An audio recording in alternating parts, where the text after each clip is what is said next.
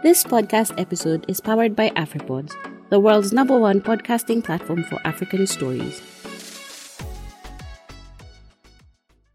It's really such an honor to be able to have a conversation about um, breaking the bias in the entertainment space, um, because the, the theme for this year's International Women's Day is breaking the bias. So it's looking at the spaces that we take up as women.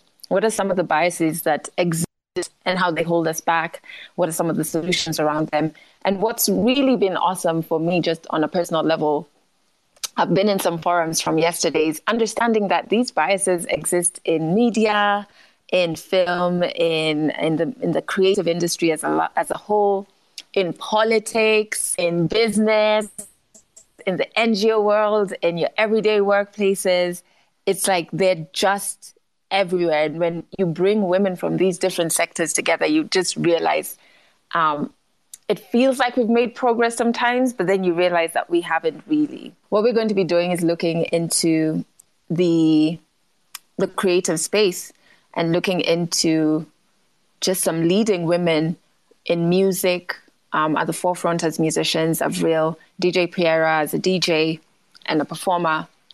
And then also Sharon and the work that she's doing behind the scenes um, in the creative industry and the biases that exist there. So first off, I want to welcome our first speaker, Avril. Oh, there we go. I'm good. Happy International Women's Day. Happy International Women's Day. And for you as well. You have been instrumental in, you know, just breaking that bias and presenting and in, in having your, I think you're the first podcaster in this country, to be very honest, who really just oh. like broke everything. Oh, we seem to have lost you there, Avril. I'm saying celebrating you as well, mm-hmm. because you also own your space. I mean, it's it's incredible what you've been able to accomplish. Thank you. Thank you so much, Avril. I was wondering if we could just start off with like just understanding how how how long you've been in the music industry. And let's take it to the very beginning. When you joined, um, what were some of the challenges you faced that you knew were specifically because you were you are a woman? So at the very beginning of your of your music career. I love asking people when I'm performing how old they were when Chokoza was first released. And the majority of the crowd were like in pre-primary or very, very young. So you can imagine how many years I've been in the game. It's been about seventeen years, sixteen, seventeen years in the game. It's it's it's even it's even funny to me because I don't feel like time has passed that much to be, you know, to have been in the game for that long. But it's it's been quite an adventure. I started my career when I was still at the University of Nairobi, second year actually. And of course, I knew it was going to be difficult, but then again, it was that was really like at the back of my mind completely because it was an exciting journey. It was a new journey. Um, the only other artists that I was looking up to at that particular time, um, urban artists, were Amani and Wahu.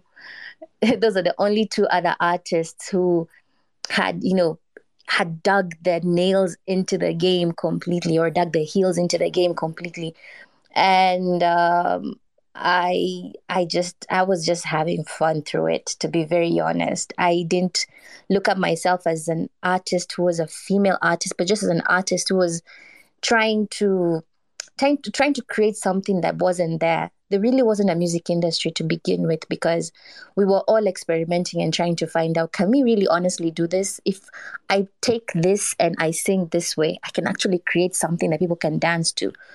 So that was that. That has been my journey ever since. I've, I've I've always positioned myself as an artist, and not just a female artist, but an artist. But along the way, of course, then you start noticing, wow, okay, I am a girl. I'm a chick. I am looked at differently. I am yeah. responded to differently. You know, um, things that I will ask for even sometimes they, they they're preposterous to the promoter because they're like, why would you need a changing room? Go and come changed. Come, oh, come my days. You know, some some things are like, um, no, I can't walk on the streets in my in my booty shorts because that's what I want to perform in. So no, I want to come dressed, and then I'll come to the, um, I'll, I'll, I'll go on stage dressed differently. So just give me a changing room that I can change. So some of these things, um, you, you don't anticipate that you're going to have kind of like a struggle through it until when you stumble onto them, to be very honest. Yeah, I hear you. You know, like I was at a forum yesterday speaking about just the issues women face. And one woman actually said, sometimes we think about the big things like the the pay gap, um, you know, sexual violence, et cetera. And she's like, sometimes it's the basic things like a That's changing true. room, um, something that in your mind, you're just like, why should I have to tell you I need a changing room, you know? Um, yep. And and I just also want to uh, to to find out if you had a similar experience. I remember on my podcast, I had Vivian, the, the Kenyan musician, and she spoke about her experience with producers at the very beginning of her career, where all of a sudden they would start to force you to have your sessions later in the night. Um, and then out of the blue, there's like advances, and this person then has all of your masters, and it it just becomes very tricky, and you don't see your male counterparts experiencing the same thing. Was that something, maybe even if you didn't experience, did you realize it was happening at the beginning of your career? I must say I had the best gatekeepers, to be very honest. And I keep on um, praising Ogopa D Js, and people keep on wondering why I keep on praising Ogopa D Js from, and yet I don't work with them yet, um, anymore. But um, they took their role as protectors very, very seriously. I never went for a gig without Banda, who used to be my manager then, who was part of Ogopa D Js. I never went for a recording session if um, Lucas wasn't there, or or just a custodian or a guardian, so to speak. And I, I feel like they knew that this is what the experience is that I was yet to encounter. I remember there's even a time, this is actually just something I've remembered. There's a time some friends of mine came, not really close friends, but immediately my producer saw them and he just saw trouble. And he would sit me down and go like, yo, because I joined the music industry when I was about seventeen, eighteen years old, a very impressionable age where anything goes. Guys are going out. Yeah, I want. And you know, at that time, you're, you're pretty famous. So it's very exciting for even, um, you know, your peers to be around you or to go places with you.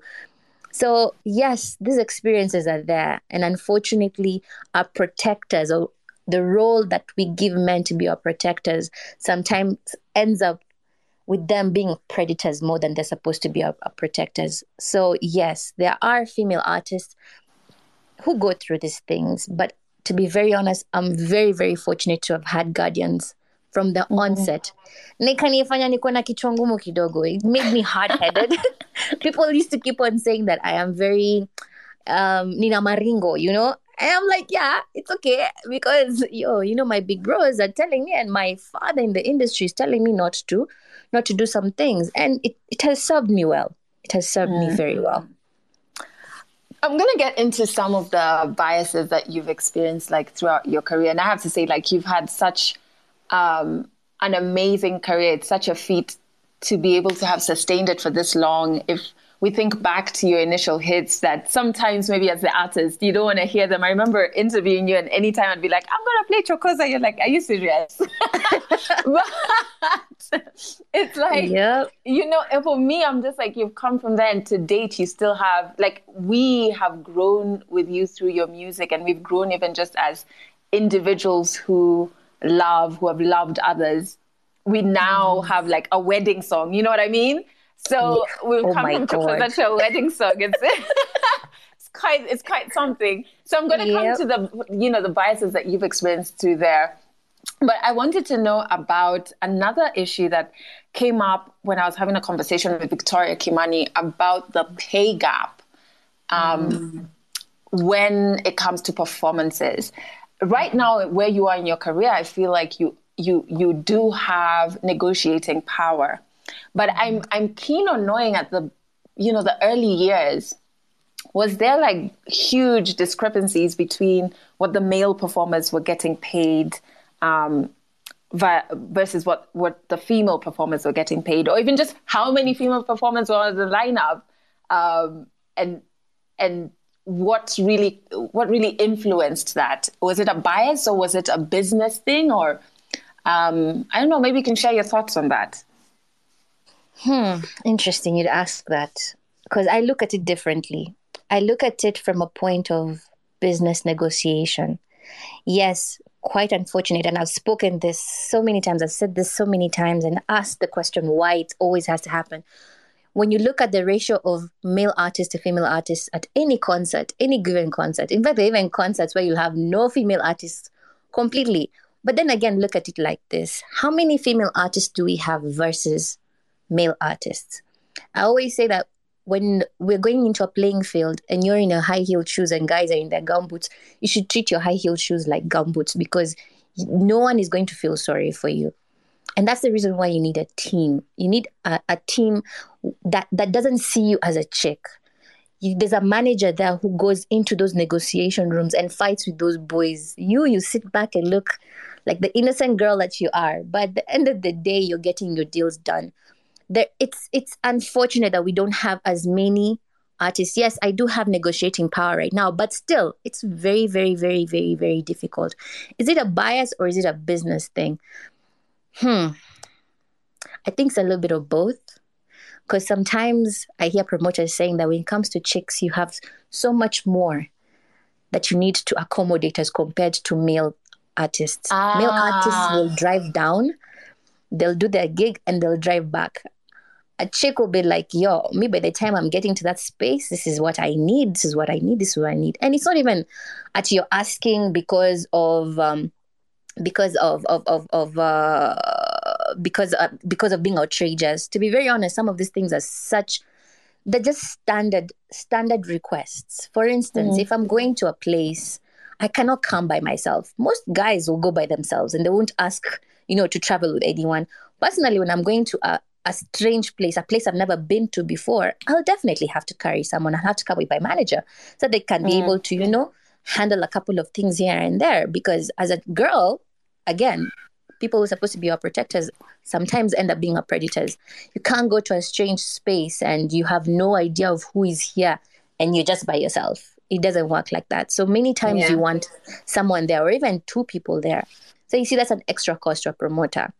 Um, you, you you want you you can't sleep in a dingy place. Some some of these men, male artists, don't really care. They live and sleep in their cars. You know, you look at it, you're like, yo, I, I need a place to freshen up. I because I'm gonna be judged different from the guy. Mm. I need to fix my face. I need to make my hair look nice. I have to be on stage. But a guy will just come straight from a road up on stage, perform, into the car and bounce. So you see, sometimes it's not even about a bias. It's about the business of taking on a female artist versus taking on a male artist, to be very honest.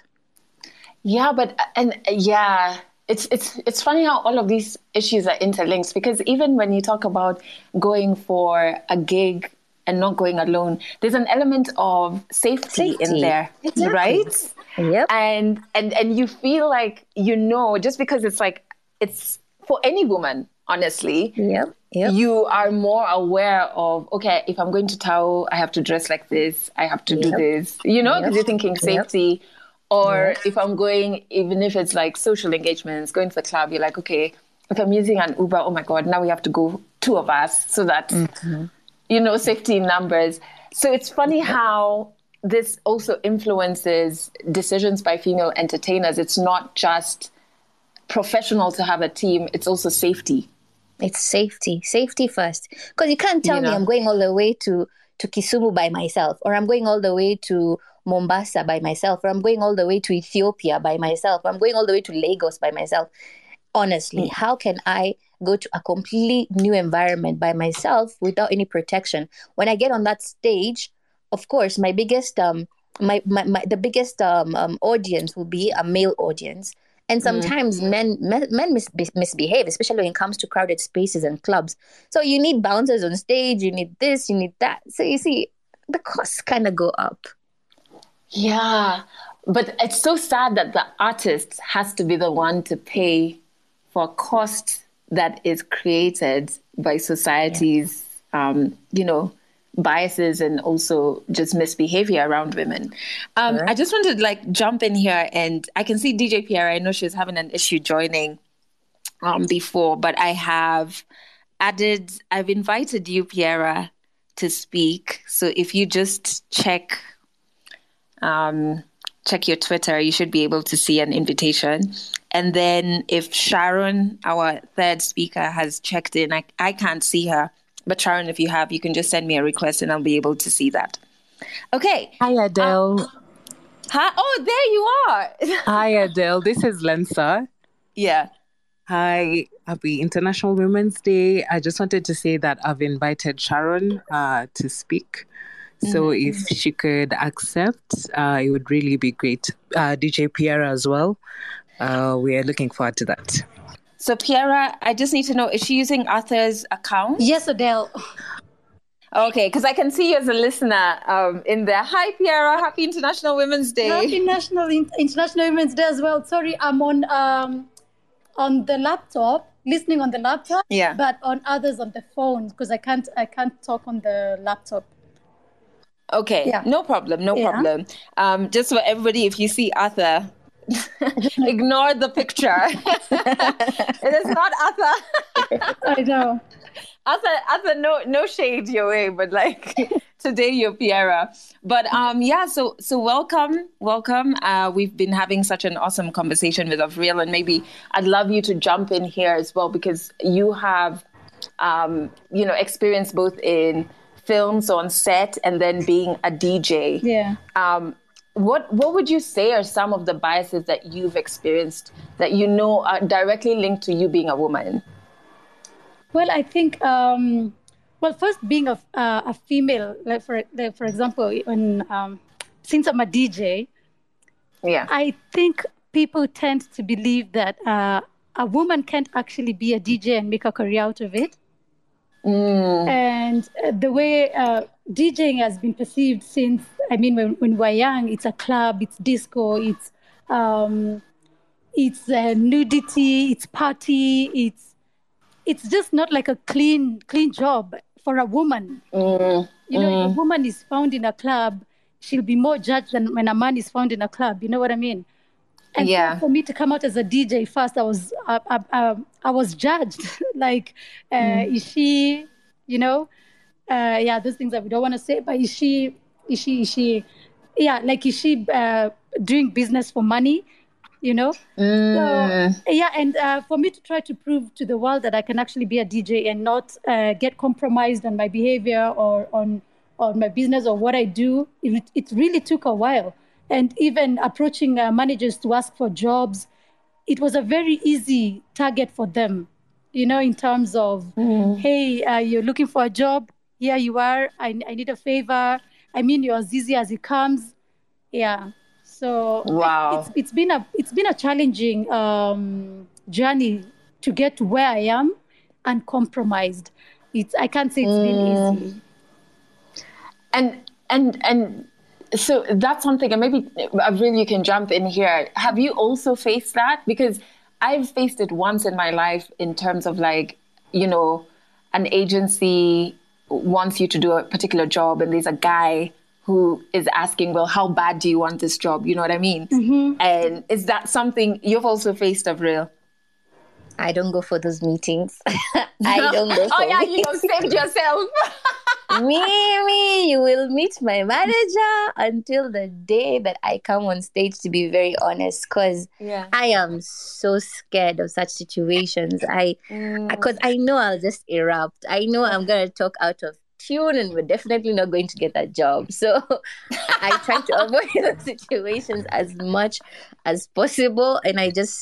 stay at home. If you want us to, if you want to confirm that truly you're Avril's manager, and I know Ateke will speak to this so many times, so many times, as in those no, I'd call, probably even talk on phone, or we just do like a video call. Hi, how are you? Yes, it's me. I'll be there with you. Do not worry. So I, I, I really try to avoid those situations, meeting clients um, yeah. until the day of the performance. Rarely do even clients have my phone number. um, because I, I, I know me. I mean, I Oh yeah, but I think I think yeah. So I think there was there was a really good uh, a lucky start for you, because from the beginning there was Ogopa D Js, wasn't there? Exactly. So, yeah. Yeah. So the template rather. was already set. The yeah. template was already set, and I just fell into it, and that was what I have utilized from that time henceforth up to date.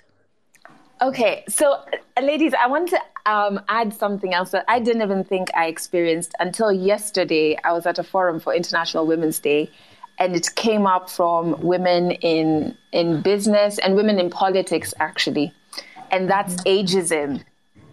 Have you ever experienced that bias where people perceive that you're too old to be a performer, um, that this is a space now for only young women, and at a point you need to, like, now you're doing too much? And, uh, you know, how did it manifest in, in your careers? Maybe we can start off with you, Pierra, and then come to you, Avril. Okay. That's a very good question. I, I, I was I was thinking about it, and I'm like, actually, I have not. Until mm-hmm. just the other day when one of these bloggers wrote about me and they said, it's about time I retired. So I had never experienced it. And I'm like, because when I go to the club, to be honest, uh, DJing as a, as a, as a, as a, as a career is very yeah. outgoing. You always look, you know, young, uh, you're jumping and whatever. So it's very hard for someone to notice when you're old, or rather maybe my jeans are good. However, mm-hmm. Gaffler, oh, sorry. Yeah. It's so, yeah, fine. One of those, one of those uh, bloggers, and it was a female actually who wrote about it. And she said, uh, Pierra is now forty years old. She should uh, give space to the younger people. She should uh, not be advising younger people. She, it's not like she's been too successful. And, you know, like... yeah. She went on and on. And I was like, my goodness, I think some of the most successful D Js are... are older. Pinye is just mm. about fifty-one, you know? Yeah. So, uh, for me, I don't pay attention to that uh, as much. However, it's very, um, sometimes it can be very, how can I say? Um, it, it It's heartbreaking a little bit when you see another woman condemning another woman, and especially yeah. the career that we are all into, it's entertainment. Yeah. You know, but uh, yeah, I've had a, a, a bit of those ones. Uh, and one, I don't know if this really counts um, in the same question that you've asked. One thing I experienced when I gave uh, when I gave birth, yeah, was a was a brand that I approached to work with, and the response they gave me was, uh, "Sorry, but we don't work with single mothers." Oh wow! Yeah, they told me they cannot work with single mothers, and I I was like curious. I was like, I would like to know why. Of course, they didn't give me so much um, time to explain, but they were like, our brand is not associated with people who are not, you know, you know, family, uh, you know, like father, mother, baby thing, you know. So it's uh, we, we don't push uh, family, single, single parenthood. That is thoroughly disappointing. Yeah, well, let that me tell you, is... that was very heartbreaking for me. That is thoroughly disappointing. Yeah. Um, and I'm so sorry you had to experience that. Um, on top of ageism and, and going through that, that, that must be quite something. Um, Sharon, I see you've joined us. I'm going to plug you in in a bit. But still on ageism, the reason I say it, it was so, so easy, it was quite interesting for me yesterday, because then I realized at a point when I was on radio, and when I quit, I was thirty years old. And I remember someone in management saying, oh, yeah, but, you know, now you are old and, you know, you need to start like progressing to older brands, well, in terms of the radio stations.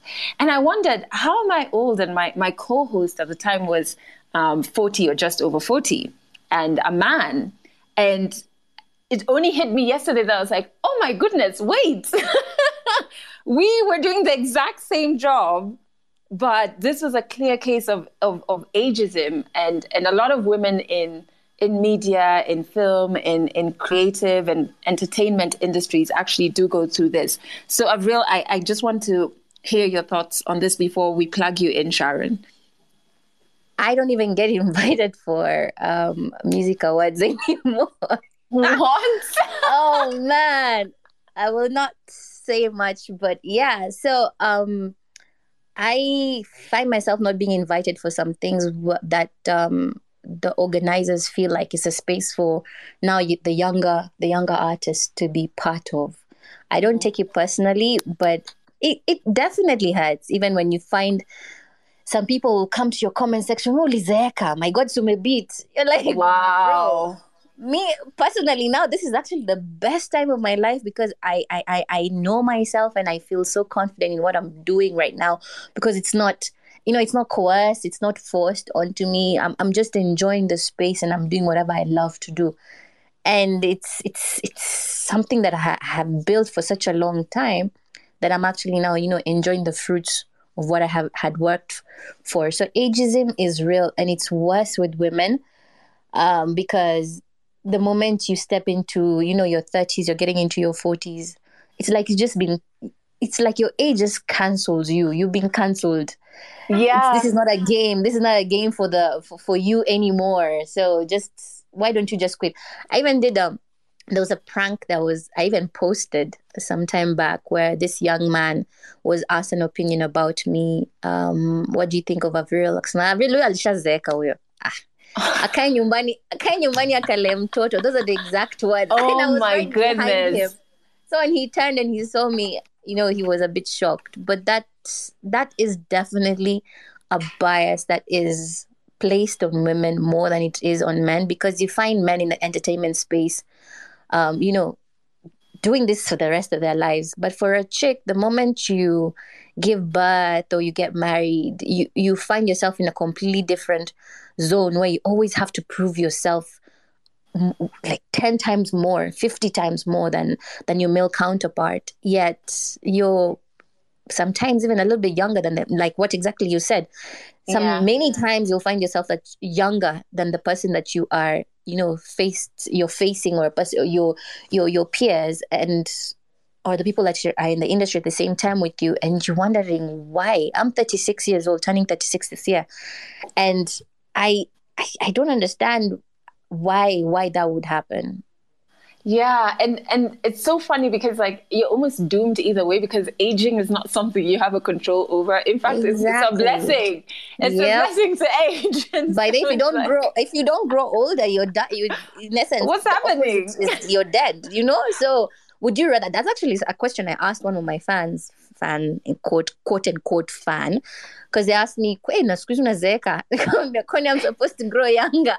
Miss him gone. I don't have Barton's disease." I don't have Benjamin Button's disease where I grow younger. The other alternative is me dying. Is that what you would you exactly prefer? Me dying? And and you see, this is actually a global issue that uh, women in the creative and specifically music spaces are facing, because there was a survey that was done, and I mean we'll get to some of the things that that came out, but thirty-eight percent of the people who took part in it, women, included ageism as one of the main challenges that women face in the industry today, um, that they want female artists to just remain young, um, but also they they want female artists to become successful before the age that people assume that you should now be married, assume that you should now have a child. And once you have a child, then, you know, your career is over, you know? Um, and we'll get that one is also another another madness that exists in, in the media industry. But I want to rope in our third speaker who's just joined us, um, Sharon Onyango-Obbo. Um, so great to have you on here, Sharon. What most people don't know is we did actually work together when I was on radio. You were one of our digital leads at the time. And Sharon has grown to be one of the people behind Afreative, which is a professional social networking platform that empowers African creatives. And they look at how they can leverage networks to do that. So Sharon, we're glad to have you on here. Um, and I want you to jump on in and, and just explain if some of the biases that women in, in music face led you to creating um, Afreative. I wonder if Sharon can hear me. I'm not seeing her go off. Anyway, um, we'll still try and get a hold of Sharon. I know she was having some tech difficulties. But just going back to um, Avril and Pierra, I know we left, we, we touched on motherhood, um, because that's another thing that comes, right? Um, when it, when we talk about biases that women in the music field go through. So there's ageism, but then there's also the fact of when you do get pregnant and you do become a mother, what are some of the biases that come around that? that I, come I can't that. speak I to that. I can't speak to that. Um, so maybe we can start um, with you, so Pierra. Start with you, Pierra.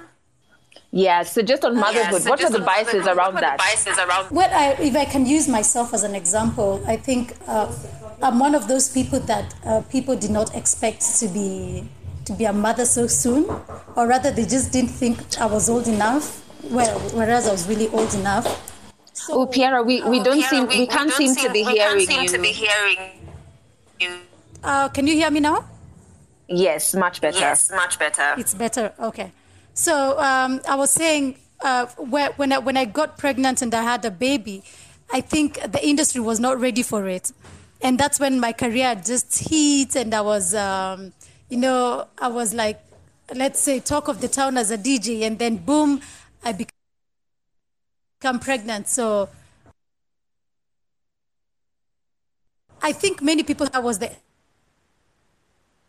talking about. We believe that because that comes to that ends my career, because now probably I'm no longer as attractive as I was. I now have to settle down and, and such things.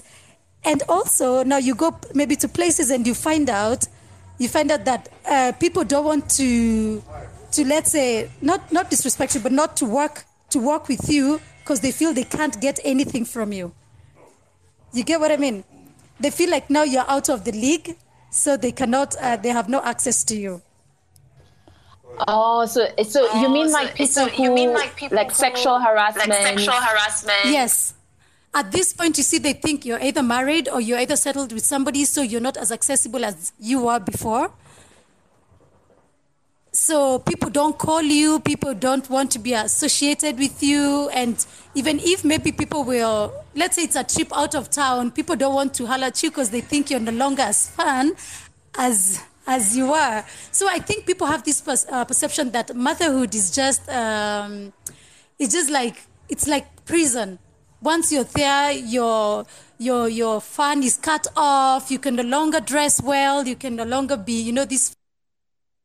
So when you associate that mother with DJing, then it becomes something very off. And that's why I took my time to prove to people that you can actually be a fine as D J and a mother.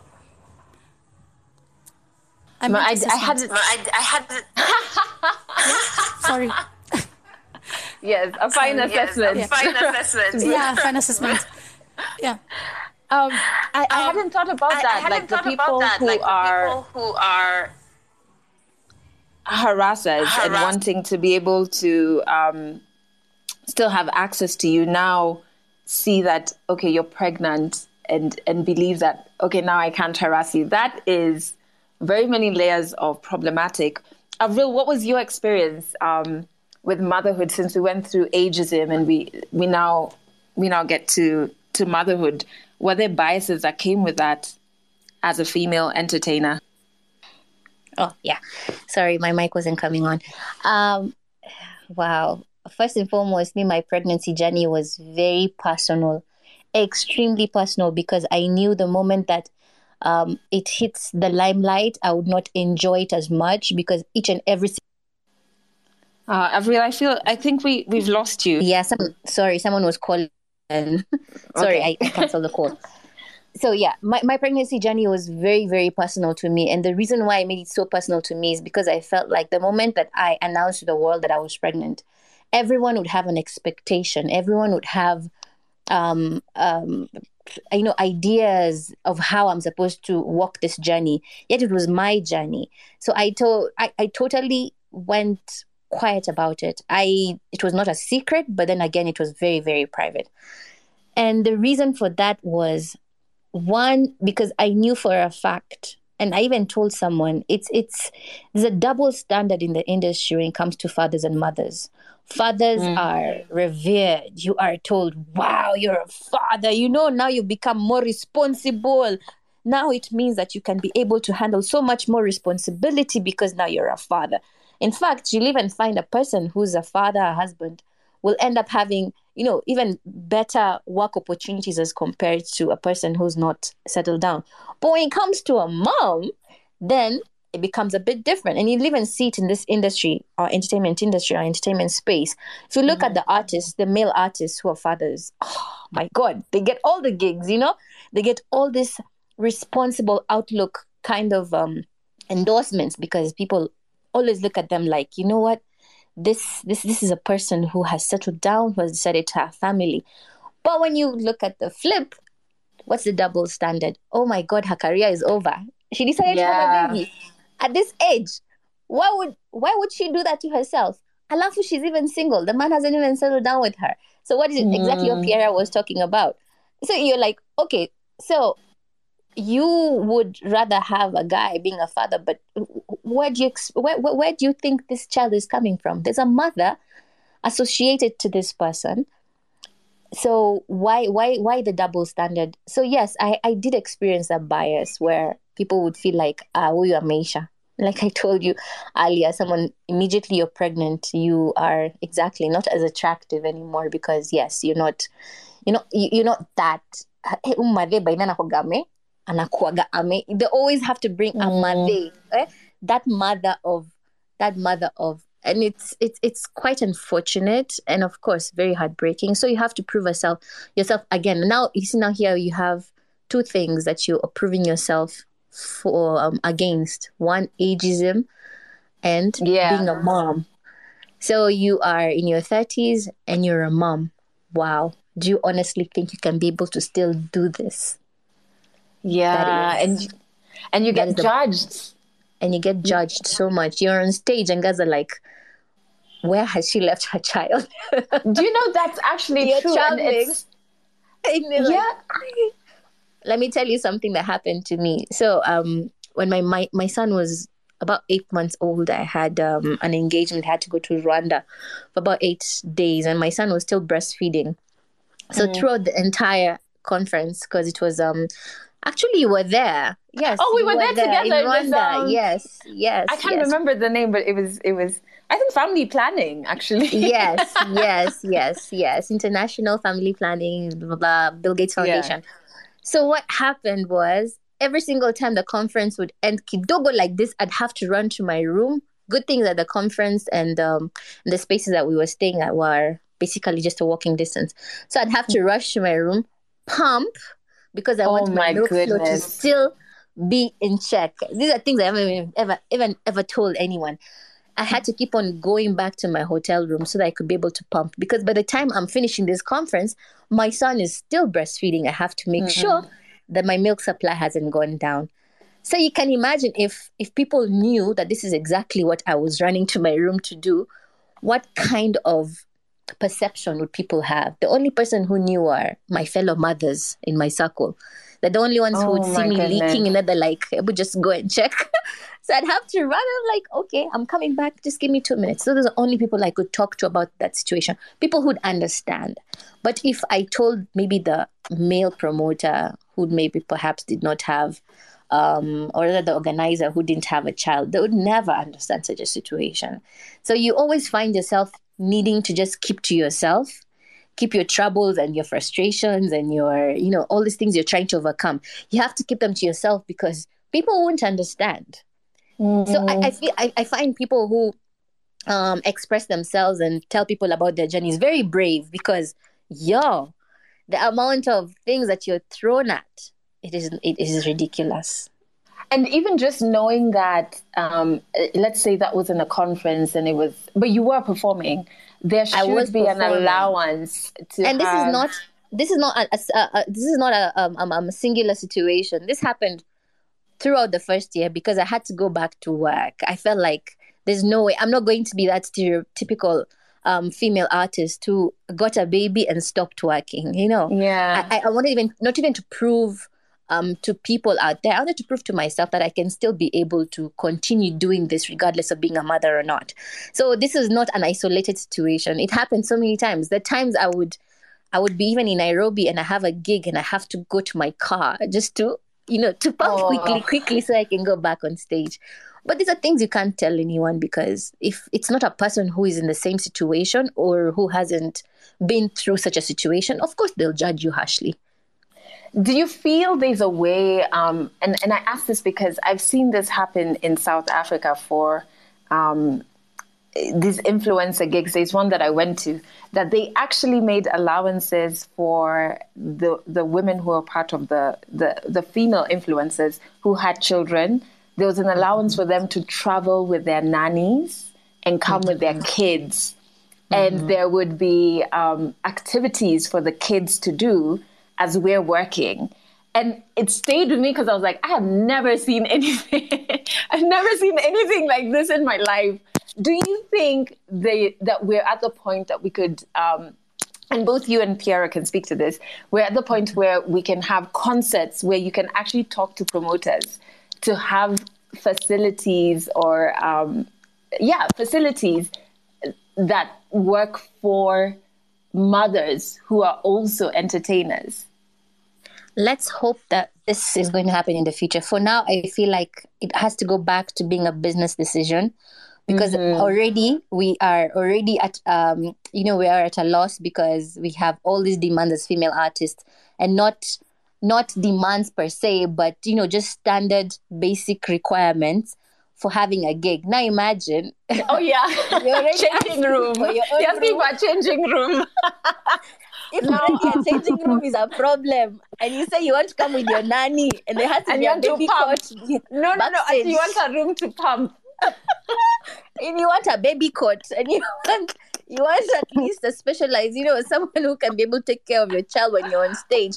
Yo.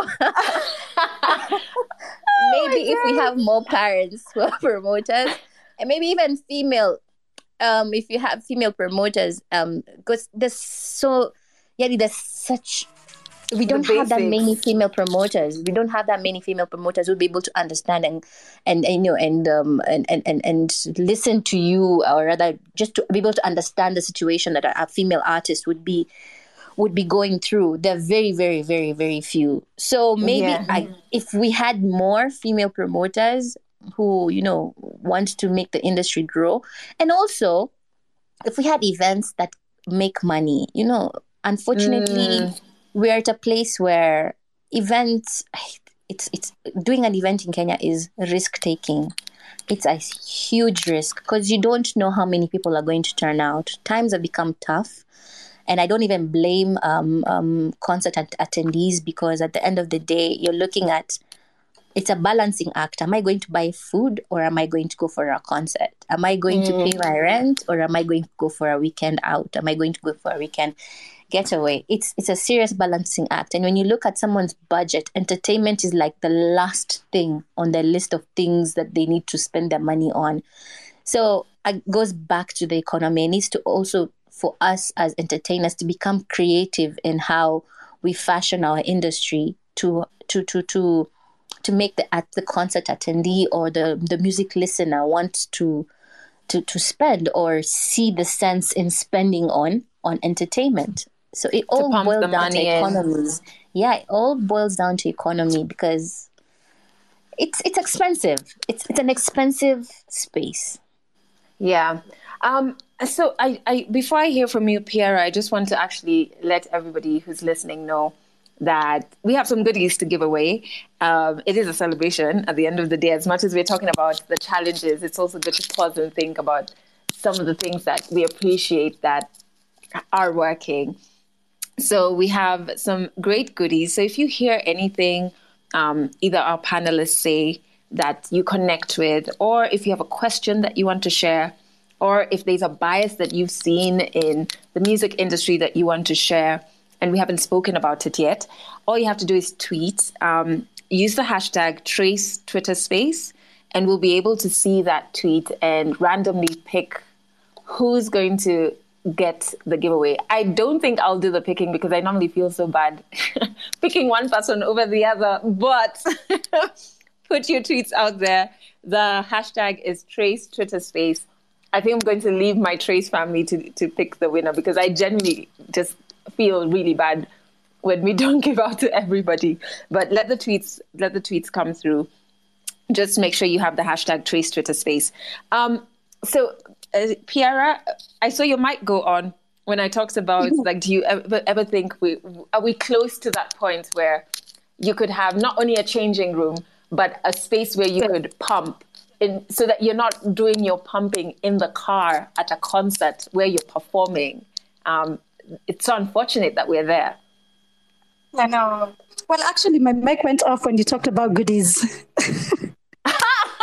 You are well, not to, to, to treat the goodies, like, I know. But anyway, yeah, uh, maybe what I, what I experienced or what I've experienced, like when uh, when I had just given birth, because I had to go back to work immediately, considering what I was going through.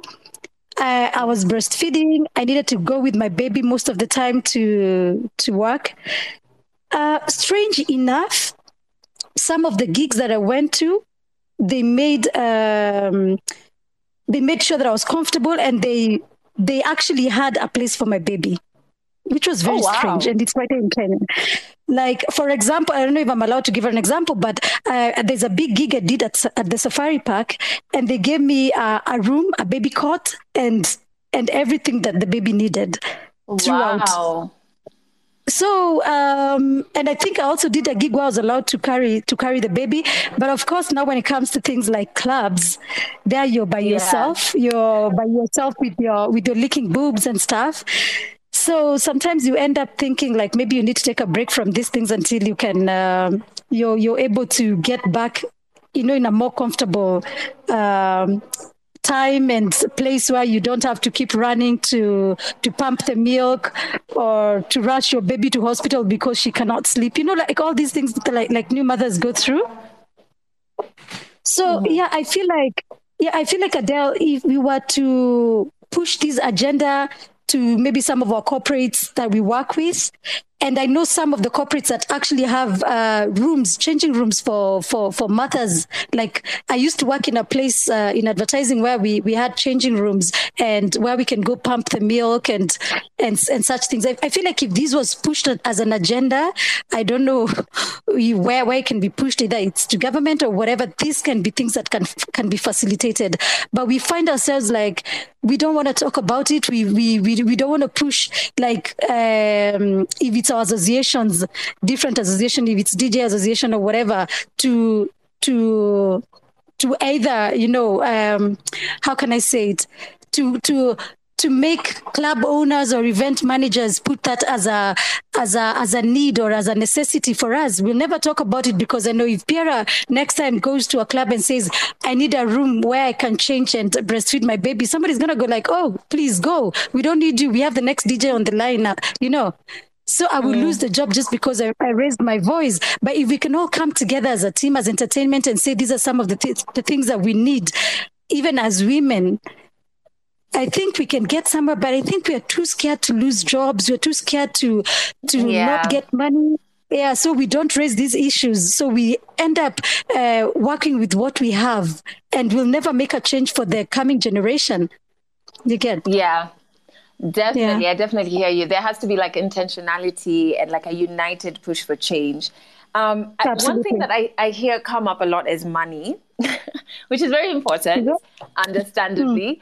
And I was just mm. wondering, because I have no, I, I have no idea about the the music scene in terms of performances, in terms of endorsements, or the various um, revenue.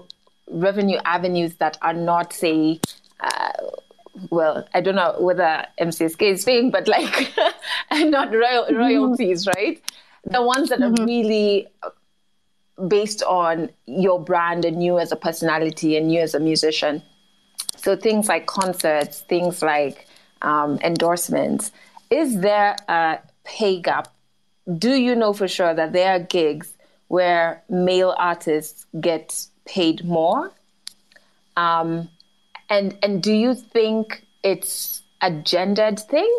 Or do you think, uh, you know, a gendered thing from the promoter side of, of things? Or is it a gendered thing from women being a bit, um, because of how we're conditioned, not very aggressive when it comes to negotiations, because that's also a thing, but it's linked to how society has conditioned women as well. I don't know. What are your thoughts on that? Um, is there is there a pay disparity? Um, if I can take that, um, I can say yes and no. Also, that depends on uh, the companies and the corporates you're working with or the brands you're working with. There are brands that I, I know have, um, I have worked with, and they're very specific. If the artist is being paid uh, five hundred dollars, that is what every artist will get. There are those that mm. will decide uh, so-and-so gets this and so-and-so gets this. Uh, actually, even that female one, we don't have even to pay her. Let's ask her if she can come in for free. You know, there are those ones I can't, I, I, I work with such companies.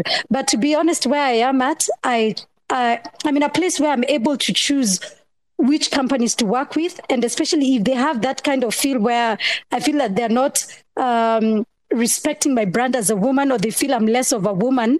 And having, especially in the in the in our industry, D J, where they feel like maybe a male person is more is more better than a female, I I, I honestly and genuinely walk out of such situations.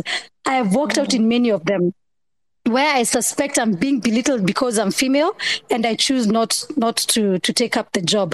However, one thing I'll tell you, Adele, the reason yeah. why we take up this kind of treatment or this kind of um, negotiations that belittle us is because we are very, very much dependent on that little shilling that that person is giving us. Mm, you get true. So I know if I don't do this gig, I am so screwed up. So I'm like, let me just take it. It doesn't matter if they're giving me half of what they're giving the male guys. Let me just take it.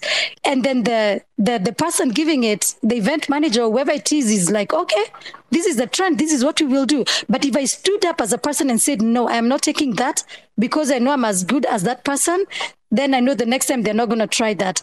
Or alternatively, this is not my my only job. And when I say that, Adele, you know, this is Kenya. You have to do many jobs for you to survive. Sometimes yeah. entertainment might not, you know, you might not just I mean, survive on entertainment. Came. Yeah. yeah. You know, so you have to have other things to do, so you're not desperate to to take up some amount or to be treated or to be belittled just because you're, you know, you're female and you're desperate for that. You get what I mean? I hear you. I hear you. Yeah. It's a catch twenty-two. Um, yeah. Avril, I, I want to hear your thoughts. And by the way, if you're listening, right after Avril um, speaks, I'm going to open it up. If you have any questions for Avril and D J Pierra, we'll take them then. But Avril, I want to hear your thoughts on just, is there a pay gap when it comes to concerts or endorsements um, between male and female performers? Um, just, I, I, I concur with what uh, D J Pierra said. There's there's only a pay gap if you're not as aggressive as possible. I have walked away from so many gigs that have not seen my value, or rather seen the value that I bring to the establishment or to their brand or to their organization. To be very honest, you have to you have to put your foot down if you want to make it. Because the moment that you accept something that's below market value, that is below your standard rate, that is it. Because they'll mm-hmm. go and tell each other, but she took, but you took fifty thousand less than this at this time, that you took, you took this, you took that. They, this is a conversation. You're only as good as your last job, and you're only as, as, as, as, uh, you're only paid as per your last negotiation, to be very honest. Mm-hmm. I have walked away from so many situations.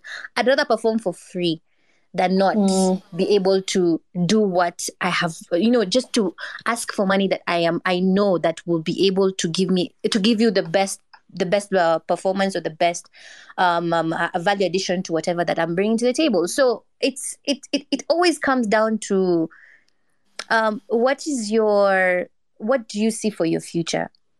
Because mm. there's so much that you will take at whatever price, and you'll burn out because you're everywhere. Simple law of supply and demand. The more the supply, the less. You have to you have to make sure that you value for money for yourself and also for your client. You're not everywhere for whatever mm. price. You, yeah. you you just you just have to set standards for yourself, to be very honest. And the guys do the same thing. So it's not a guy-girl thing. It's just a business thing. Teach us a business and it will reward you as a business. Mm, that's true. Um, so I'm going to open this up. If anybody has a question, um, perhaps you can just request to speak. And, oh, okay, I can see a request here. Okay, so Adongo, I think he's still connecting, he or she. All right, so while we're waiting for Adongo, actually it's it's D Adongo to speak. Uh, yes, um, Adele. And, oh yeah, okay, now we can hear you. Do uh, you can you, do you have a question or a comment based on the, the conversation we're having? Yes, a comment and a question. Mm-hmm. Sorry, my mic was connecting. No problem. Um, so uh, my comment firstly would be, um, I mean, uh, thank you guys for sharing with us your experiences. Um, as women, I feel compared to men, we generally have a lot of hoops to jump, whether it's in the workspace, whether it's in at home, whether it's on the streets, like just everywhere. There are always hoops, you know, all these biases mm-hmm. that we have to align ourselves with. So I totally hear Pierra and Avril when they share their experiences. So my question would be, now that we know that perspectives are different all over, you know, everyone thinks as they wish to think and they do things based on their perspectives. Um, you as Avril and as D J Pierra, what do you think it will take, you know, just for us to, as a people generally, to move from that space where we, we, we, you know, we see women through age or through, you know, single motherhood, or just any other thing that prevents us from really living to our full potential? What do you think it will take other than just a change of mindset? Um, so who wants to go first, Pierra or Avril? Oh, Pierre, I see your mic is off. Okay, you can you can go on.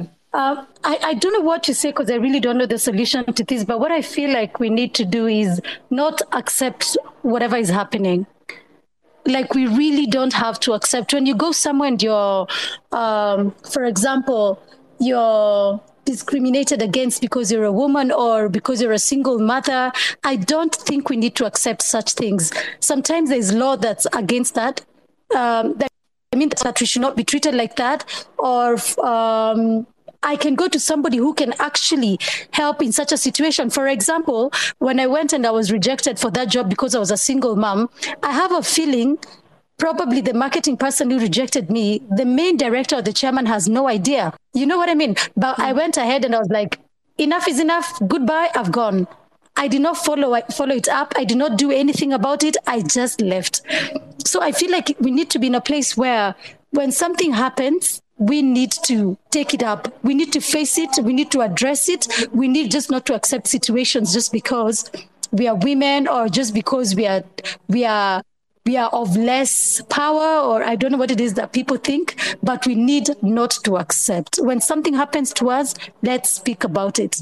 Simple, I mean, case in point of the lady, I mean, what happened today uh, on Friday about the lady with the border border.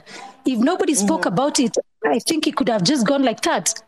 So I, I suggest speaking about something can really change situations. It can change a lot. I, I Adele, I don't know if you guys remember when I was doing Pack and Chill, and a lot, yes. uh, a lot happened. I was being fought everywhere.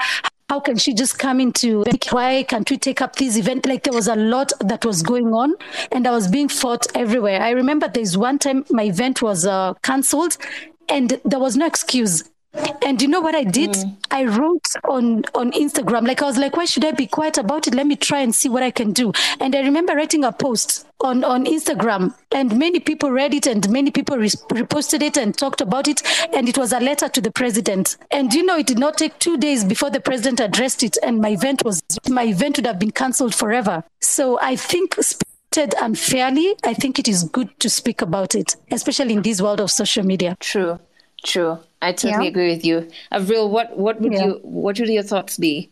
I share the same sentiment. Boundaries, boundaries, boundaries. If you feel like something is wrong, you speak about it. You tell someone, I cannot take this and I'm so sorry, and you bounce because you're setting a, you, you're raising the bar slowly, slowly. When we got into the game, we were not being paid the way we're paid, being paid right now. We were being paid peanuts. But as time goes on, you're like, you know what, this is the entry point. This is what this is what you can get away with. This is what you cannot get away with. So the more that we set standards, we are in an African setting, and it's very, very hard to change mindset because already you're, you're already seen, you're a woman, first and foremost. You're already dismissed because you're a woman. By the time you get, uh, I kind of feel like, um, sorry, sorry guys in the audience, guys listening, I'm sorry to say this, but, but, but men are very scared of opinionated women. The moment that you say, I cannot take this, African men are very, very scared of opinionated women. So the moment you have an opinion, they will take it. They will listen to you. The loudest, yeah. um, the loudest women are the ones who make the biggest change. Look at our politicians. If you look at all the women who are in parliament or who are doing things, it's because they set boundaries. They're like, you know what, we cannot, we we we, we will be leaders just like you, and and, and and and we will be leaders just like you, and we will speak up when you guys do do not do things the right way. So it's the same same same thing. You are a leader in your own space. You're a leader in in in in in, in at work, because by the time you got that job, it means you can be able to handle what you're being thrown at. But it has to get to some space where you're like, yo, you'll not throw that much at me. Unfortunately, it might cost us, but we keep on raising the bar. And please note that this is not just about us. It's about the people who are coming after us. It's about our daughters. It's about our kids. It's about um, the, the industries that we're in and the women who are going to occupy those spaces later. We have this culture as Africans where, I'm going to use a bit of Swahili, ukitoka kwa ukitoka kwa nyumba fulani unavunja vunja madirisha, so that the next person who comes in, they have mm. to start from zero. That shouldn't be the norm. We should change that norm in that the next person who's stepping into that house is finding a house that is beautiful and they're not starting from zero. So even in, in your specific space, are they starting from zero? Is your boss going to treat the intern who's coming into that office worse than how they treated you, or a little bit a bit better? So be opinionated.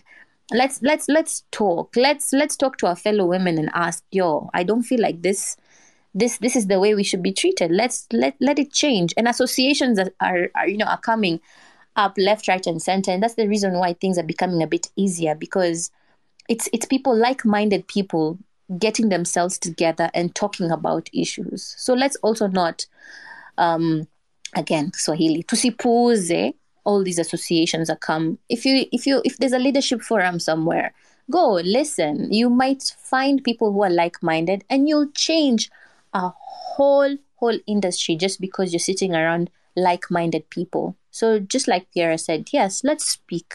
Let's speak up. It cannot be the same again. Ten years from now, we're still talking about the same things. Honestly, can't. It'll be. It'll be very, very sad that all the work that our parents and our grandparents went, you know, they they, they did for us to be able to get to this space. And for me as an entertainer, as an entertainer, the work that Wahu and, and, and, and Amani and all these artists who came before me, all the work that they did and set the pace and, you know, created this path for me, that I'll not be able to at least, you know, build another ten kilometers ahead of me for the artist who's coming behind me. It, it, it'll be very absurd. Yeah, I completely agree with you. And I think you also, you know, there's so many men who are listening as well. You don't have to be a woman to speak up about the biases that face women. Correct. You, very true. You don't have to be a mother. I think I hadn't, even just on a personal level, I hadn't thought about what women who are breastfeeding and our performers are going through. So definitely the next space I am in, even though I'm not a mother, if there is, um, you know, a situation where there's a performance or whatever, that's a question I'll ask. Like, what about the ones who are breastfeeding? What are you people doing? So you don't have to be experiencing the biases or have to be a woman to speak up against them. Um, I want to, I have been told who the first winner of our goodies are. And it is um, Wangari Murugi. So you have won yourself one thousand Bob worth of airtime. And I think your Twitter handle is it's Eve Curry. So you need to D M the Trace East Africa page with all your details. So we need your name, your phone number, your I D number, and um, you'll get your your your airtime sent to you. So just a reminder for those who are checking in, if you want to win some airtime, we're giving that out randomly. The hashtag to use is hashtag Trace Twitter Space. So if there's something Pierra or Avril have said that you connect with, or there's a bias that you feel hasn't been spoken about, or there's a question that you have, just tweet it with that hashtag Trace Twitter Space, and you could be the one who wins. Um, in a bit, of course, we are going to hear from um, the Trace team on what exactly they're doing um, to, to, to help us break this bias that women in the space face. But I'm seeing Sharon, our third panelist. I want to give her a chance to try and connect. She's having some technical issues. Um, because I really want to speak to the the the behind the scenes roles. So when we look at songwriters, when we look at um, producers, when we look at even promoters, as Pierre and Avril have spoken about, are there enough women in those spaces? And if not, why? So Sharon, I don't know if you can yes. hear us. I really yes, yes. Yay! Sharon is here. Oh my god, guys, that was very, very hectic and not cute. Um, yeah, um, sorry about that. Yeah, I've been troubleshooting for about an hour and a half, but I'm here. Let's go. It's okay. Yeah, let's it's okay. Move. Let's all right, move. we move. It's great. We move. We, we move. move regardless. Yes, yes, yes. All right. Um, Okay, yeah, so Sharon, first and foremost, it's so awesome to have you on here. Sharon did a remarkable job when I was doing the breakfast show on Kiss. She was one of our digital leads for some time, and we really wanted her to stay, but she had to go back to uni. And then now you've created a platform called um, Afreative. So maybe you can maybe you can tell us a bit about that space, and then speak to the roles like producers, promoters, songwriters, um, sound engineers. Are there many women in these spaces on the continent? Um, and if not, why do you think that's the case?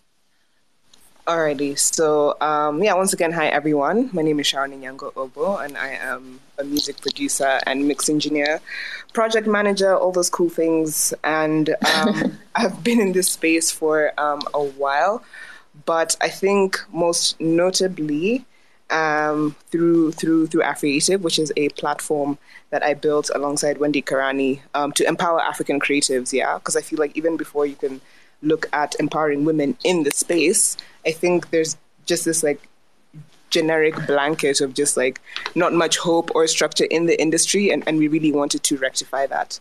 Um, But yeah, in terms of um, female identifying femmes, non-binaries, women in this space, um, yeah, it is, um, there's definitely not much, I'd say representation, participation, like of course not, but I feel like when it comes to, you know, like the top producers, everyone goes, Musique, you know, Sedo, and it's like really cool.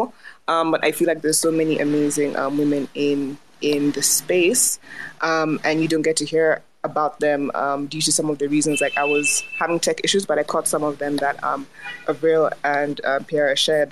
But yeah, there's definitely um, not a spotlight there. And even when it is, you know, it's it's it's kind of hard to discern whether it's tokenization, right? Like you have mm. someone being like, oh, we're looking for a female producer. And I'm just yeah. like, you know, like it's like kind of like, is there such a thing? Just producer. Like, yeah, yeah. So you want music. You know what I'm saying? Like, you don't listen to music like, yeah, this is yeah, this is manly music. It was made by a group of men. Yeah, that's why we like it. Like, no one says that, you know? So I think um, I always, like, try to focus on being the, um, the, the, like, the right fit for the project. Even if it's not being the best, it's about being the right fit, because um, a lot of Um, female and women artists, you know, like really, um, that's that's a huge reason why they come to me. They're just like, I, I don't feel comfortable going to guys' spaces and um, being in that sort of environment. So yeah, I guess it's yeah, it's unfortunate, mm-hmm. but um, it's there's an opportunity there for space for safe spaces to be created for mm. um, for us. Yeah. Absolutely. And okay, so I, I, I do know I, I'm about to do another quick opening for Q and A. So if you have a question, you can send a request in now. And then I do know the, the Trace team, I really want to hear um, what Trace is doing in terms of trying to break the bias. But there's one thing I think we haven't touched on, and I might be shooting myself in the foot on this one because I am part of the media, albeit new media.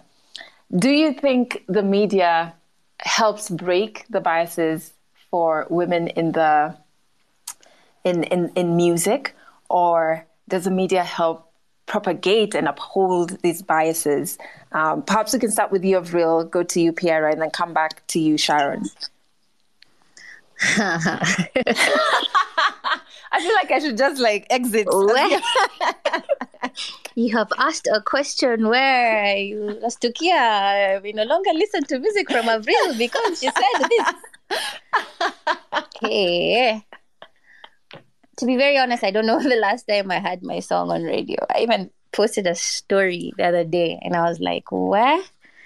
I am shocked that I'm in a D J mix somewhere. Yet I released music last year. Yeah. It is unfortunate that we have to even talk about this. Um, you are, we, we, we are canceling a lot of artists just because we, and, and how can I even put this? I feel like it's very necessary um, to have a continuance in the industry. We have to listen to new music. We have to listen to new art. In fact, not even new music. We need to listen to new acts. We need to listen to new music, um, or rather art- artists. We need to listen to new artists. I'm not going to say new music because we have new mu- new music from older artists every single time, or rather artists who have been in the game for a very long time. Mm-hmm. We have music from artists who have been in the game for a very long time, but we need to have continuance in the industry. The reason why I say this is because it's quite unfair to dismiss artists because they've been in the game for a very long time, because they have a very big following. So you feel like they don't really need the spotlight anymore. Not even at a reduction. They don't need the spotlight anymore. They don't, we don't need to listen to their music. See, guys can go to their, to their channels. They have one hundred thousand mm. subscribers. Why do we need to play them on radio? So does the media propagate first ageism? It does. Mm. Mm. To be very honest, it does. Because so many artists who have been in the game for a very long time, right now, they feel like, I am not going to be played on radio, so what do I do? Let me just have my own medium and push it to the best of my ability. Let me have my BoomPlays, let me have my Spotifys, let me have, you know, let me have these other channels because it's going to a place. Because you'll even do the media tours, to be very honest. I was on Trace just the other day. Wow, it actually has been a year. But I was there a year ago when I was launching my album and we spoke about my music and I we played all my music. But after that, you see, you you you you, you become discouraged because you get to a point where you're like, you know what? Okay. Mm. Actually makes no sense me having media tours anymore. Nasi Maringo, by the way. It makes no sense for me having media tours anymore because it feels like you even it even it, it even imp- uh, gives an impression to the to the fans that these guys are trying too much to stay relevant, you know? Mm. By the time I have to make, to do all this, or have to go through all these leaps and bounds just for you to be able to, you know, just play that Kawan song of mine, then definitely you, you give an impression to, to, to, to, to a, a fan that these guys are really trying too, too, too hard. Ageism yeah. is there. It's alive and it is there. I wish that we could switch it up kidogo. But then again, I don't fault the stations too much. Um, let's talk of stations for now. I don't fault them too much. Why? Because everyone has their template of how they want their radio station to be. Like, for instance, you'll find a radio station that plays only music for a certain age group. Mm-hmm. So probably your music would not be able to fit into that particular, you know, demographic or that particular audience. So you have to, you know, this and that, this and that. But still, I just feel like for us to be able to evolve the industry and to even fight with the greater East African community and the greater African community, we really need to we just need to play everything. We need to have um, a lot of content out there that people are listening to. We can't just say that we're sticking to these ten songs, we're sticking to these ten artists, we're sticking to these fifteen artists. It can't work. Mm. It can't work. If you look at um, countries that are more developed in terms of, you know, the entertainment space, guys who have been in the game for over thirty years are still being played, are still being given an audience, you know. You're still seeing them in concerts. They even come to our country and perform, and they have huge, huge, huge, huge, huge um, audiences coming through to listen to their music. So what does that tell you? It tells you that we just need to have a lot of content playing on radio. You can't be biased that we are mekula airtime for sixteen, twenty years. There's no way we can give them a platform anymore. Mm. So that bias needs to, it really needs to change. Awards, we have award ceremonies happening in Kenya that are totally secluding artists who are older because they feel like, no, we cannot be giving this person this kind of recognition anymore. We need to give it to, which I totally, you know, I, I kind of, um, when, when I go back to the thinking, it makes sense to them, but it doesn't make sense for the industry because you, you remember what I told you about, you know, leaving a house broken down so that you can be able yeah. to, it, it can't work like that. It needs to, it needs to foundation, then we come to the floor, then we come to the ceiling. All these things need to build up. They all need to build up. And we, we, we honestly cannot be breaking um, um, a space then think that we're going to keep, that we're going to evolve that space. It can't work. It needs to be yeah. an evolution. And evolutions do not exist if we are killing off what we think does not serve us anymore. That's that's very, very true. That's very, very true. I, it, it requires a lot of intentionality from all of us. Pierra, before I come to you, I just want to announce the second winner, who is uh, Stems twenty-eight. And he gets two thousand bob worth of airtime because it's for him and his friend Wanene. So he put up a picture of his friend that he's celebrating this International Women's Day. So Stems, you need to, yeah, Stems twenty-eight, you need to D M Trace East Africa with your, um, with all your details so that we can make sure that that airtime gets to you, and make sure you share that airtime with your friend. Um, so let's get to you, Pierra. Do you, do you think the media helps, even just in terms of, and I guess as a D J, it's not purely, but you do have some, you do have singles, so airplay, but also even like the portrayal and how, how, how they write about um, and speak about female entertainers. I think And I agree with Avril so much about the fact that if you've hustled so much and you've you've you've made it, or you're almost making it, or you feel like you're in a stable place, that doesn't mean you don't need support from the media. That doesn't mean that they cannot support you anymore. They need to support the upcoming. I think that's where we go wrong. And mm. I've As a, I mean, as an artist, as a D J, I've experienced that a lot where somebody says, um, I mean, we don't we don't have to have Pierra here. Let's have the new D Js who have who have come, and that is okay to give opportunity to other people. But that does not mean you you shun the people who've been there and they're still trying to work hard and do uh, amazing things. Uh, somebody just said uh, J Lo performed at the Super Bowl. You know, we could have they could have chosen somebody else who's just new, but they still support the older talent. As long as you're putting in work, you get the support. So that, when Avril said that, I was like, I don't even think I need to add any more, any more of, of those. You know, however, there's, there's one thing I can say. I mean, a couple of years ago, we were so much into the traditional media. Everything was just about radio stations and T V stations. What is it that uh, the T V station thinks works? And what is it that radio station thinks works?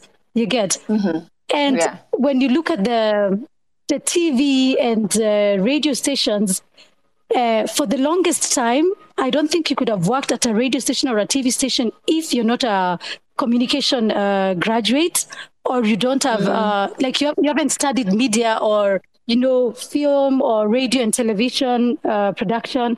You cannot do that. Or news broadcasting, you know, like you had to go to school to be on, on those um on those platforms. However, right now with the introduction of social media, anybody's a journalist, anybody's a, a T V promoter, anybody's any anyone can wake up and, you know, get numbers and do whatever they want. They might not do it professionally. And even our traditional media gets content from those people. So we are mm-hmm. very compromised. And that's why you'll find things that um, uh, a blogger will write will be picked by a, a, a T V host instead of vice versa. Yeah. So probably probably a blogger just doesn't like you, or you're just not friends, or they just just hate you for some, some reasons that uh, are petty, and they decide to write something against you, you know, as a, as a, as a, as a D J or as an artist. And that is what the media will pick and go with. And that is what you'll be judged with. And please, when you look at it, it's coming from a place where there is no professionalism in it. They just mm. judged you because of personal issues, not because of what is there in the industry. You get? So yeah. I, I, I feel like I feel like we've been compromised a lot in the media, and not just because of um, we are not capable of doing what is right, but because social media has taken up.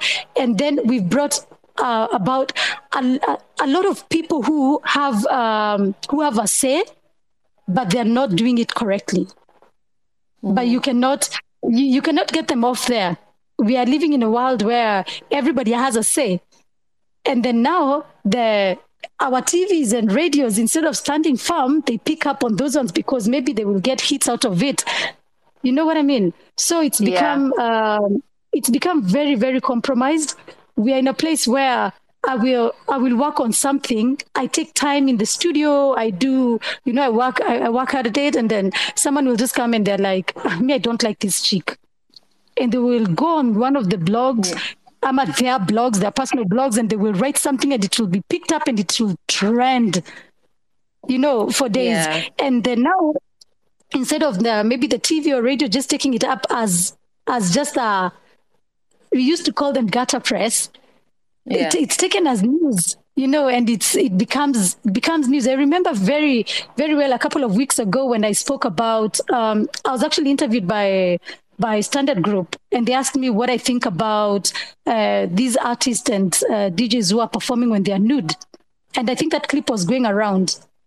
Mm. And my comment was straightforward. I was like, I, I don't think that's what we're supposed to do. And as even as females, the moment you do that, you get more compromised.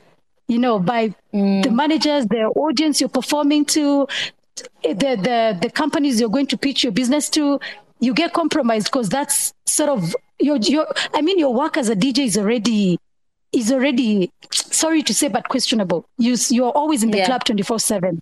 So if you push it to an extent where you will now start uh, stripping and doing such things, you get more compromised. So my answer was, I don't think that's the direction we should we should be taking, considering we have uh, people we are mentoring, we are we have people we are trying to show uh, where we maybe probably where we went wrong. But that same story was picked up by a blog and it was uh, twisted and used against me, uh. you know. And that the same story that was picked now by a radio station for discussion. So you realize instead of um, the radio and T Vs picking up stories and then it's vice versa, the bloggers and, uh, you know, they will pick up a story and the T Vs will pick up the stories from them, which is very unfair. And we are all compromised. So it's I, I think at this, po- at this point in life, it's just survival for the fittest. Ama, we start our own blogs and you're just praising yourself throughout, you know, like Kim Kardashian and whatever. You know, you just wake up and you're like, I'm, I'm, I'm, I'm the ish, you know, let me just do it. And probably if people love you, you're gone. Oh my goodness. Yeah. It is, yeah, we are in a place where... Professionalism. Yes, lack of professionalism. Yeah. Absolutely. And so I, I um as Sharon gears up to make her, her closing remarks on, on media and her thoughts, I just want to um ensure that Danny, I can see you, Danny Mushira, who's the managing director for Trace East Africa, um, is, is going to be our last speaker, just really talking about, after reflecting on what all our speakers have said, what Trace is doing and what now, listening to what Avril, Pierra, and Sharon have said, what's going to inform their movements going forward to break the bias. But before we get to Danny, um, Sharon, I hope your microphone comes on. I I want to hear your thoughts. I love that you spoke on tokenism because it is a big issue, but nobody really unpacks it as, as that. What do you think the media's role is in breaking the bias? Um, I think it's uh, definitely in the same vein, because when a piece is done around female producers, it's always like, that's that's literally it. Like, I'm sure like um, you can type in female producers in Google, and then the articles, like that's the context around which the um, the person's craft and art and everything is based on, right? And mm-hmm. you know, I think it's it's it's really nuanced, and there's no like wrong or right way. But I feel like when by by attempting to um, spotlight something, sometimes you end up having it be um, the only thing that's seen, resulting in tokenization, which now just further perpetuates the cycle. Um, mm-hmm. So yeah, I'm, I myself don't know what that balance is. You know, I, I definitely um, love the pieces whereby you're seeing like genuine exposure, but when it's done as just a, yeah, like a top five as a top six, and mm. beyond the article, there's no further work being done.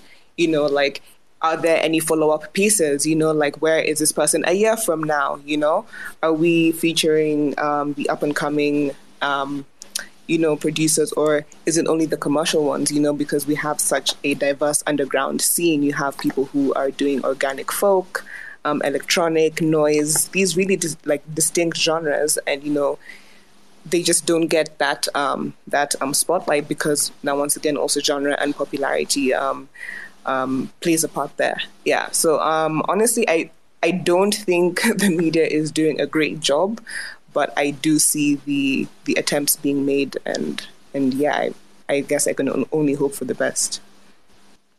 I like how you've left us on a hopeful note, but it's it's yeah. really important. Yeah, it's, tokenism is is really hard to spot, especially um, when you see the top five, top four, those type of articles. But then when they're doing genuine articles or general articles rather on production, and then you don't see any of the producers who happen to be women in there, then you understand like, yeah, tokenism is still quite alive and kicking. Mm-hmm. Um, so I'd love, I'd love Danny to kind of like um, come in now, who's Danny Mushira, who is uh, managing director at Trace East Africa, just to reflections on, on what our speakers have spoken about so far and what Trace um, wants to do going forward and is already doing in breaking the bias. Yeah, thanks. Thanks, Adele. Can you hear me clearly? Yes, very clearly.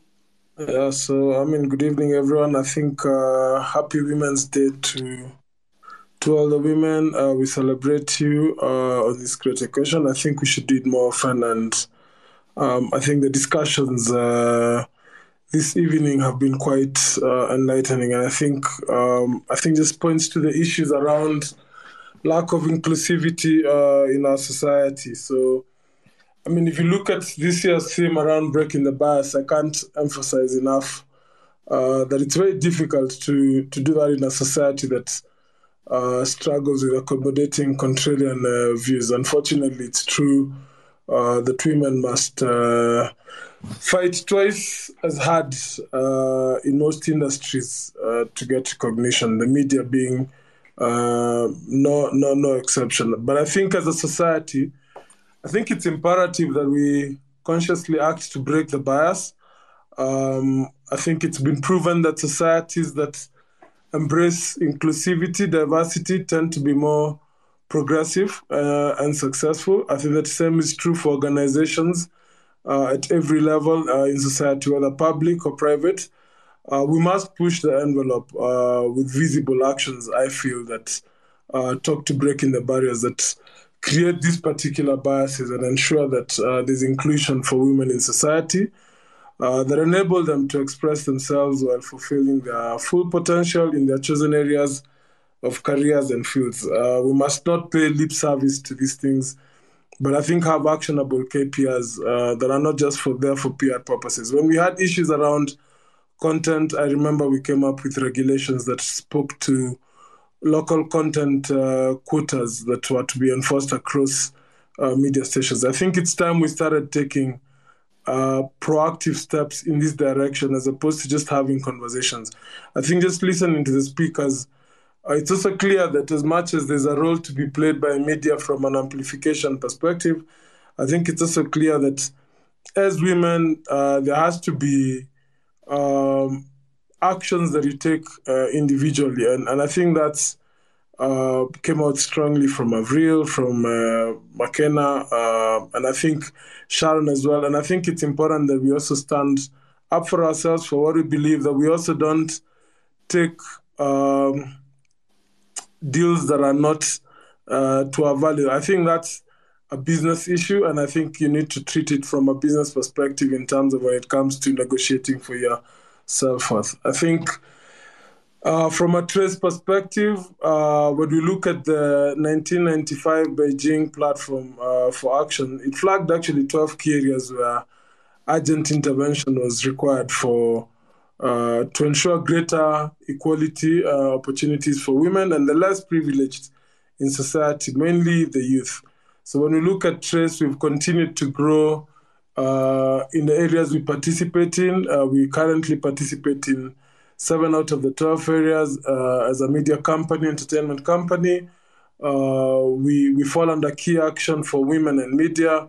We have activities around women in power and leadership, women uh, and the economy, women and poverty, education and training. So when we look at our, our, our top leadership, C-suite level, fifty percent uh, of, of, of our representation is women. Um, when we look at Kenya, we are sixty percent women, uh, where women hold key positions in our business, in our executive team. Uh, when we look at Uh, from an entertainment perspective, when we look at our five, sorry, four key shows, two of them uh, are run by women, Trace in the City and uh, Legally Clueless by Adele, uh, who's hosting. Um, so we actually just don't speak about these things. We're actually leaving them uh, in terms of how we do our business. From a playlisting perspective, uh, again, we ensure quotas that speak to women representation uh, are met Uh, to a large extent. So from a breaking the bars perspective, we're fully committed to that. Our vision is really around entertainment empowerment. And when we look at empowerment, it's really around breaking the bars insofar as women, is con- women are concerned and the youth and young people.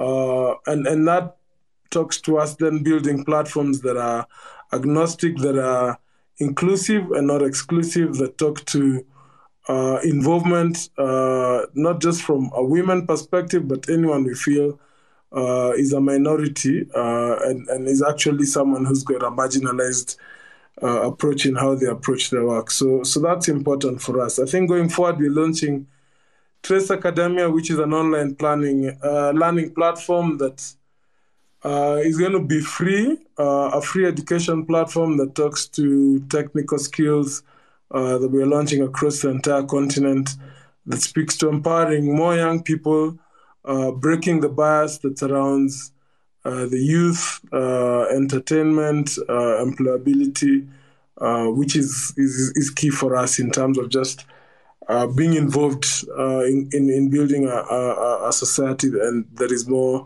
inclusive and uh, diverse.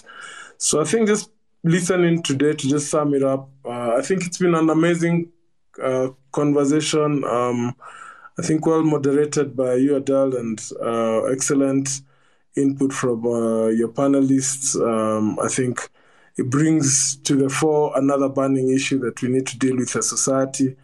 Um, and I think it can only be good and better for us as a society to have uh, a more inclusive uh, society where women participate at the highest levels uh, in this economy.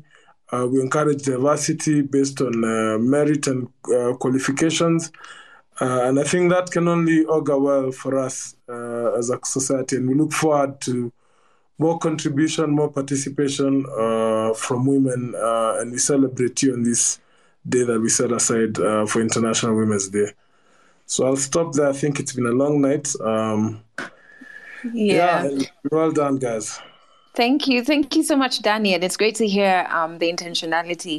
I think I like hearing when um, different organizations not only speak to the problems, but actually have even figures of how they're trying to change things internally um, before they amplify all of the problems or, or challenges that we're facing externally. So um, very, very thankful thankful that Trace is taking that lead. I know that was a conversation we had when Legally Clueless was joining Trace, just to say, okay, the stories, how are they going to impact young people and women, were the core of, of that conversation. Um, before I let the panelists say goodnight, um, our final winner for tonight is Kerry Kagiri, um, a k a. Voice of Africa. I love that. Who says, the conversation has been great on women in creative spaces. Let's be bold about the change we want to see. And you have won yourself um, a thousand bob airtime. So please D M Trace so that you can send them your details and you can get your airtime. Um, so yeah, good night wishes from Avril, Pierra, Sharon, and then we close. I guess I'll start. Okay. Thank you so much, guys, for tuning in. It was oh, it was nice unburdening ourselves, because we don't get an opportunity to, you know, talk about these things as often as we should, because we're always just trying to shove music down your throats. we appreciate that. We're talking, anytime that we're talking, we're talking about albums and E Ps and what we're working on and blah, blah, blah. But we never really just... you know, tell you guys yeah. what we are going through, and um, just looking for solutions, and you're just trying to pave the way. So thank you so much, um, Trace East Africa, for this um, opportunity to let us unburden ourselves. Um, happy International Women's Day. Adele, you know me, I'm a big fan. I've always been a big fan. I, thank you. I, yes, we're still working on those songs as soon as possible. Do not worry. I will... I just want to wish every woman who's listening um, an international happy International Women's Day, though it's come to an end. Please celebrate it every single day. To the men listening, celebrate your woman, celebrate the women in your lives, because if it wasn't for them, you wouldn't be here. You know, we we we we literally are responsible for all y'all. So please protect us, take care of us. Uh, we need you to protect us now even more than ever. Uh, mm-hmm. We love you. We love you. We love you. And to all my fans, thank you so much. As always, expect something in April. Yes, I will take this opportunity to also sell my music. As always, please follow okay, me. Okay, we'll amplify you. And please check out what I'm up to on all my socials. And uh, yeah, bye, bye, bye, bye, bye. Good night. Thanks, Avril. Who wants to go next? Pierra, Sharon? I will go okay, well. next. Oh, same, samesies. Um, alrighty, um, just a, a quick one from me. Um, thank you so much for the opportunity. Um, definitely had some tech issues there, um, but I love, I love initiatives like this and and such conversations. So thank you, Trace. Thank you, Adele. Thank you, Avril and Pierra. Um, yeah, to all the um, women, just the audience members. Um, if anyone here is looking for elite music production, um, don't only look at like the big guys that you know, like there's so many phenomenal women in this space. Um, so I'm glad that we've gotten to shed light on that. Um, yeah, um, thank you to Trace, thank you Adele, and yeah, I look forward to um, seeing what what more events unfold this month. Thank you guys. Great, thanks Sharon. And Pierra, you can wrap it up for us. Okay, um, thank you so much Adele. I haven't seen you in a long time, so right. Look forward to seeing you soon. But Uh, East Africa, thank you very much for the opportunity. I like talking to people. I like sharing my experiences, and this was a very good opportunity for me. Sharon and Avril, you guys are great, and thank you for sharing with people as well. And for the people who joined, you and thank you. I'm sure you have um, you've learned something from us, and you've picked something from us, and I'm sure you have also something to share with us. If you were listening, if you'd like to D M me, I'm normally very open. You can always D M me if you have something to share, to talk to me about, or even to advise. Uh, I mean, I'm very open. And to Trace, of course, I'm I'm, I'm looking forward to being quite amplified as a D J. So um, yeah, I'm here. I'm still working hard. So I'm. Um, I'm forward to having opportunities with you, and maybe my parting shot here will be, as women on these days we celebrate ourselves, let's learn to stand firm, to be bold, and to to mm-hmm. for any opportunity that comes toward us, let's take it boldly without fearing like we are we are less of a person, or we are getting intimidated in any type of way, or we feel like uh, maybe someone is uh, using us uh, the wrong way, let's learn to speak up. And also remember that we are setting um, a pace for the younger people, for the younger generation, for the younger D Js, for the younger musicians who are coming up. We need to pave a good way for them. So I, I, I hope that we can put more effort and realize that even it's for our children and it's for making uh, the continent or Kenya great. So let's not give up, but boldly work on everything we do. I love you guys, and thank you so much to all my fans. I love you all. Good night. Thanks. Thanks, Pierra. Thank you, everybody, for um, checking in today and being part of the conversation, everybody who tweeted. And last but not least, thank you, Trace, um, for making sure that we have this very important conversation. And happy International Women's Day to everyone. And think about how you are helping us break the bias. Call yourself out if you're helping propagate the bias, but try and make whatever space you occupy safer and more conducive for women to thrive. Good night, everyone. This has been awesome. Um, have a brilliant night and a great day tomorrow. Inaendeshwa na Afripods.